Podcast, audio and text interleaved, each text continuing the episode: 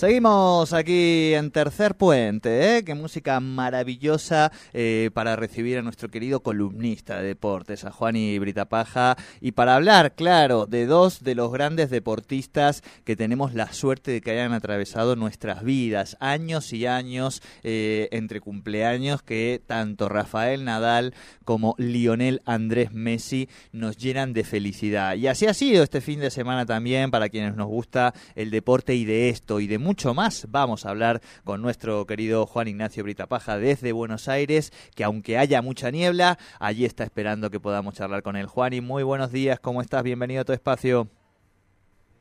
Jordi, ¿cómo va? Sole, ¿cómo le va? Un muy, buen comienzo de semana exactamente.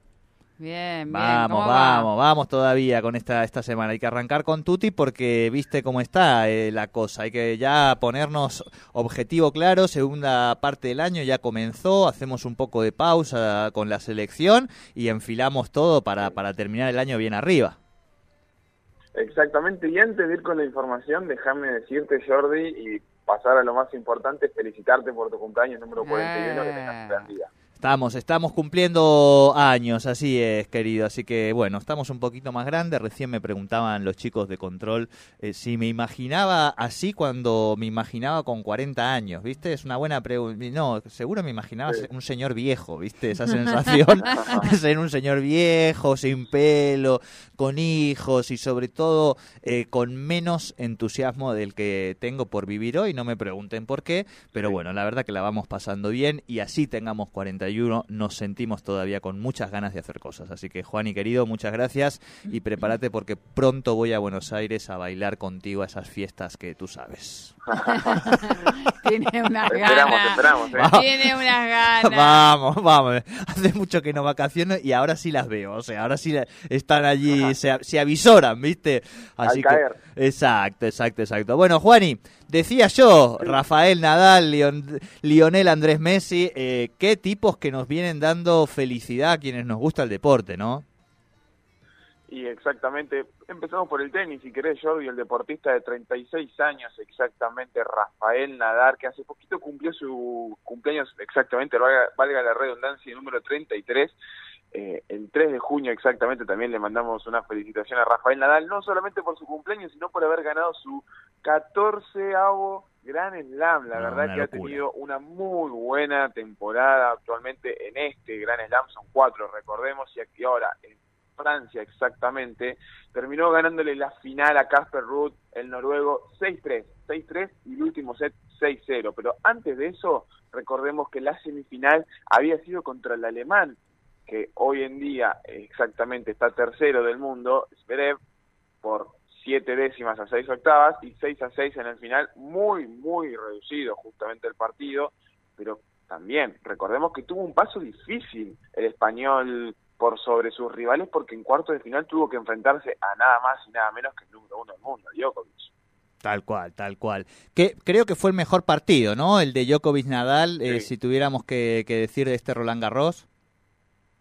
Sí, exactamente. ¿Por qué? Tuvo cuatro sets, exactamente. No fue el más largo. El más largo fue en la cuarta ronda cuando se enfrentó contra el, el canadiense, exactamente Aliesime, que tuvo cinco sets. Pero en este que tuvo cuatro exactamente, el primero lo perdió, perdón, el primero lo ganó 6 a 2, el segundo lo perdió 6 a 4, el tercero lo volvió a ganar 6 a 2 y como fueron al cuarto, terminó 7 séptimos contra 6 eh, cuartos. Toma. Claro. Bien, bien, bien. Bueno, sí, sí, o sea, ¿qué se puede, es como decía el otro día Scaloni, ¿no? En un punto, ¿qué podés decir de Nadal hoy? Un tipo que, que siempre decís, bueno, ya está, ahora sí no se levanta, ahora sí ya tiene ese cuerpo destrozado, tiene un brazo roto, tiene un, pie que girado hacia 180 grados, o sea, y el tipo se levanta, digo, se levanta y, y, y tumba a quien se le ponga delante. Es como, es, es, realmente es muy increíble, este, digo, ya, digo, todo bien, pero es muy increíble, ¿no? Sí, sí.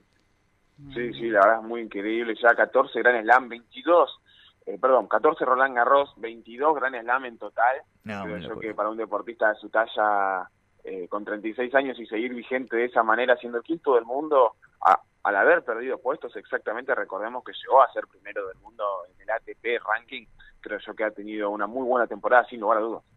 Tal cual, tal cual, tal cual. Y aparte, digo, o sea, todo parecía prever que Djokovic era el que tenía de, esos tres mosqueteros eh, mayor proyección para conseguir más grandes slams, ¿no? Desde 2018 que Federer se, le complica con esa lesión de, rodilla, eh, Djokovic tenía todo apuntalado y resulta que este año te clava dos grandes slams de, de entrada Rafa Nadal, ¿no? Una locura. Sí, sí, sí. Sí, sin lugar a dudas, una locura lo que está haciendo Rafa Nadal. Y bueno, justo hablando de Roger Federer, fue quien le, le dio la copa, ¿no? Quien le dio justamente el trofeo allí en Francia.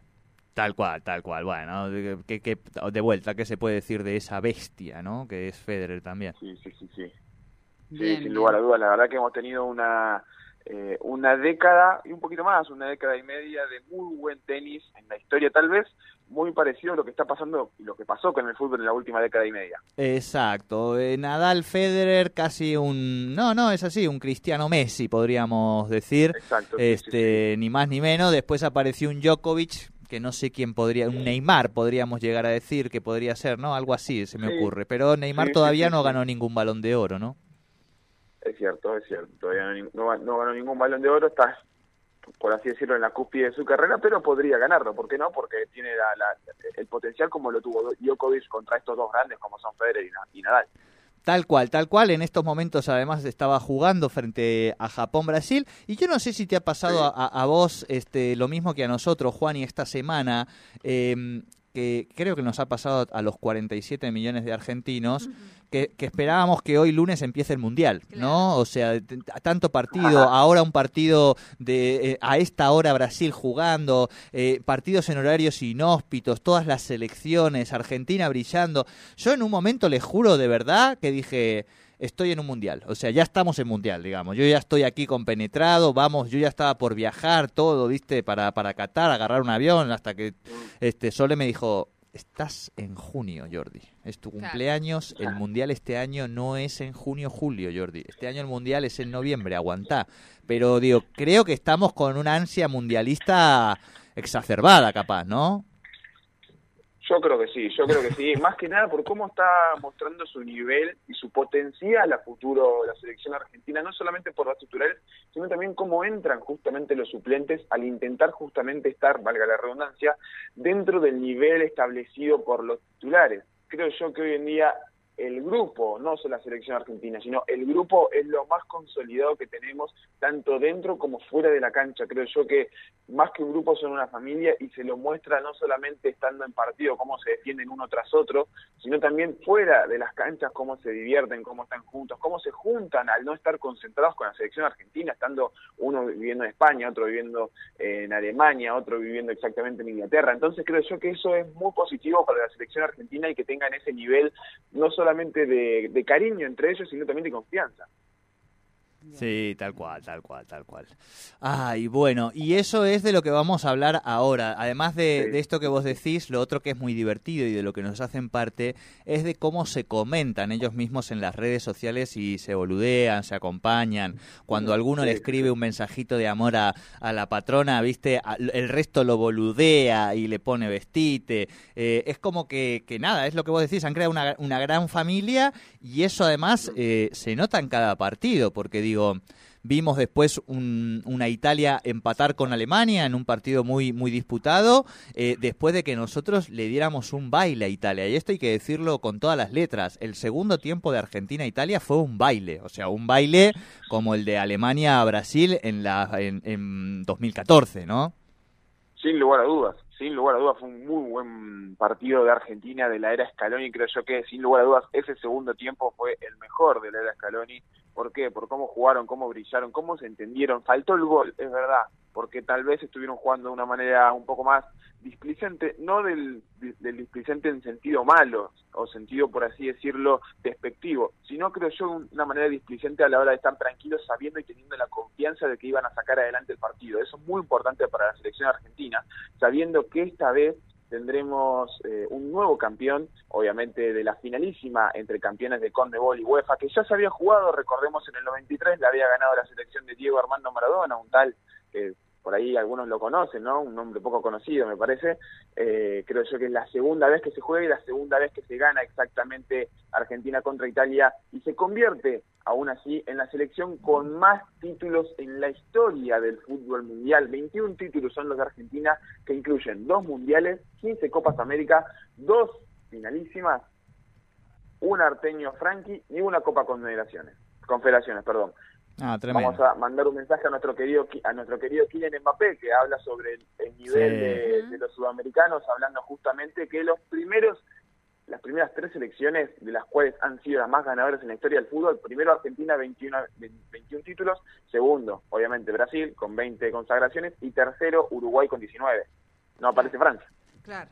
Tal cual, tal cual, tal cual. Pero además yo, eh, en serio, eh, si fuera eh, Messi, un día lo agarro en, el avión, ¿viste? Y le digo, vení, vení, vení, vení, conmigo, que vamos a jugar ahora un partidito en Bolivia, en La Paz. Vení un segundito conmigo, dale, vení, ¿viste? Y lo llevaría, y lo llevaría así, porque digo, es verdad, o sea, hay que tomarse 14 horas de vuelo para llegar aquí. Después de esas 14 horas empezar a concentrar. Después tomarte otro avión para llegar 6 horas a no sé dónde. Después llegar a ese lugar donde vas a jugar a 4.000 metros.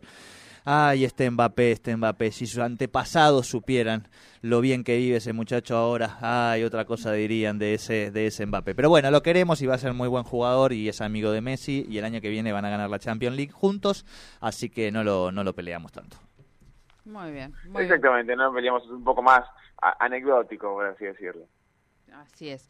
Eh, bueno, Juan, y nos hemos quedado sin tiempo. Se ha sumado a la mesa nuestro colega acá, el compañero que le sigue al otro programa. Estás en la hora de pase, básicamente, quiero decirte. Nos quedó algo importantísimo que no podemos dejar de decir. Sí, porque recordemos, ayer mismo domingo, 15 horas, Argentina goleó, apabulló, tuvo un gran partido nuestro querido 10, Lionel Messi, metiendo cinco goles exactamente. Y déjame decirte, Jordi Sole, que por qué estos cinco goles que ha tenido Messi le alcanzó para superar a Frank Puskas, conocido jugador de Hungría. ¿qué te parece? Con 86 tantos queda como máximo goleador a nivel de selecciones en el puesto número 4. Primero Cristiano Ronaldo con 17 goles en Portugal. Segundo, Daei con Irán y 109 goles. Y tercero, Dahari de Malasia con 89. Messi cada vez se, aproxima a ese puesto que tiene Cristiano Ronaldo hoy. Claro, tal cual. Si, hubiera jugado más partidos contra Estonia, Andorra y esos, y esos equipos con los que juegan en Europa, Benzema, Mbappé y Cristiano, seguramente tendría más goles.